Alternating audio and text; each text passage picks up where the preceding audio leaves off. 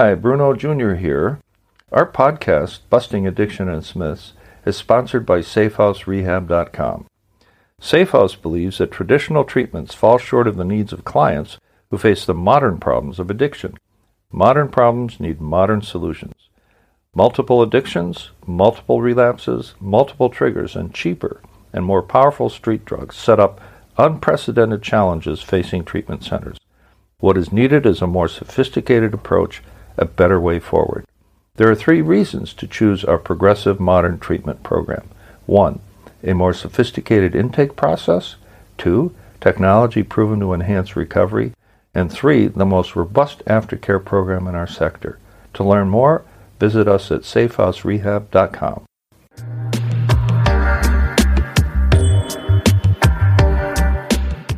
Here's a myth all an addict needs to do is say no. So saying no has become part of the culture ever since Nancy Reagan kicked off her Just Say No campaign.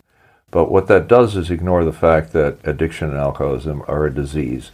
So when a person, an addict or an alcoholic, is in the grip of the disease, his compulsion overrides his reason. So even if he wants to say no, a lot of times or invariably what happens is the compulsion takes over.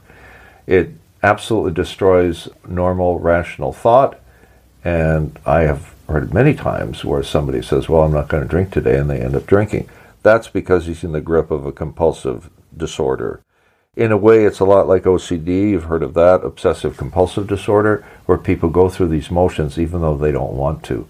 So, as much as one can will oneself to not do it, the compulsion takes over. It is a disease, and there's not much they can do about it except to surrender and accept help.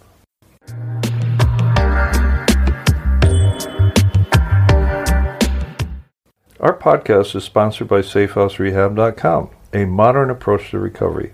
To learn more, visit us at SafeHouseRehab.com.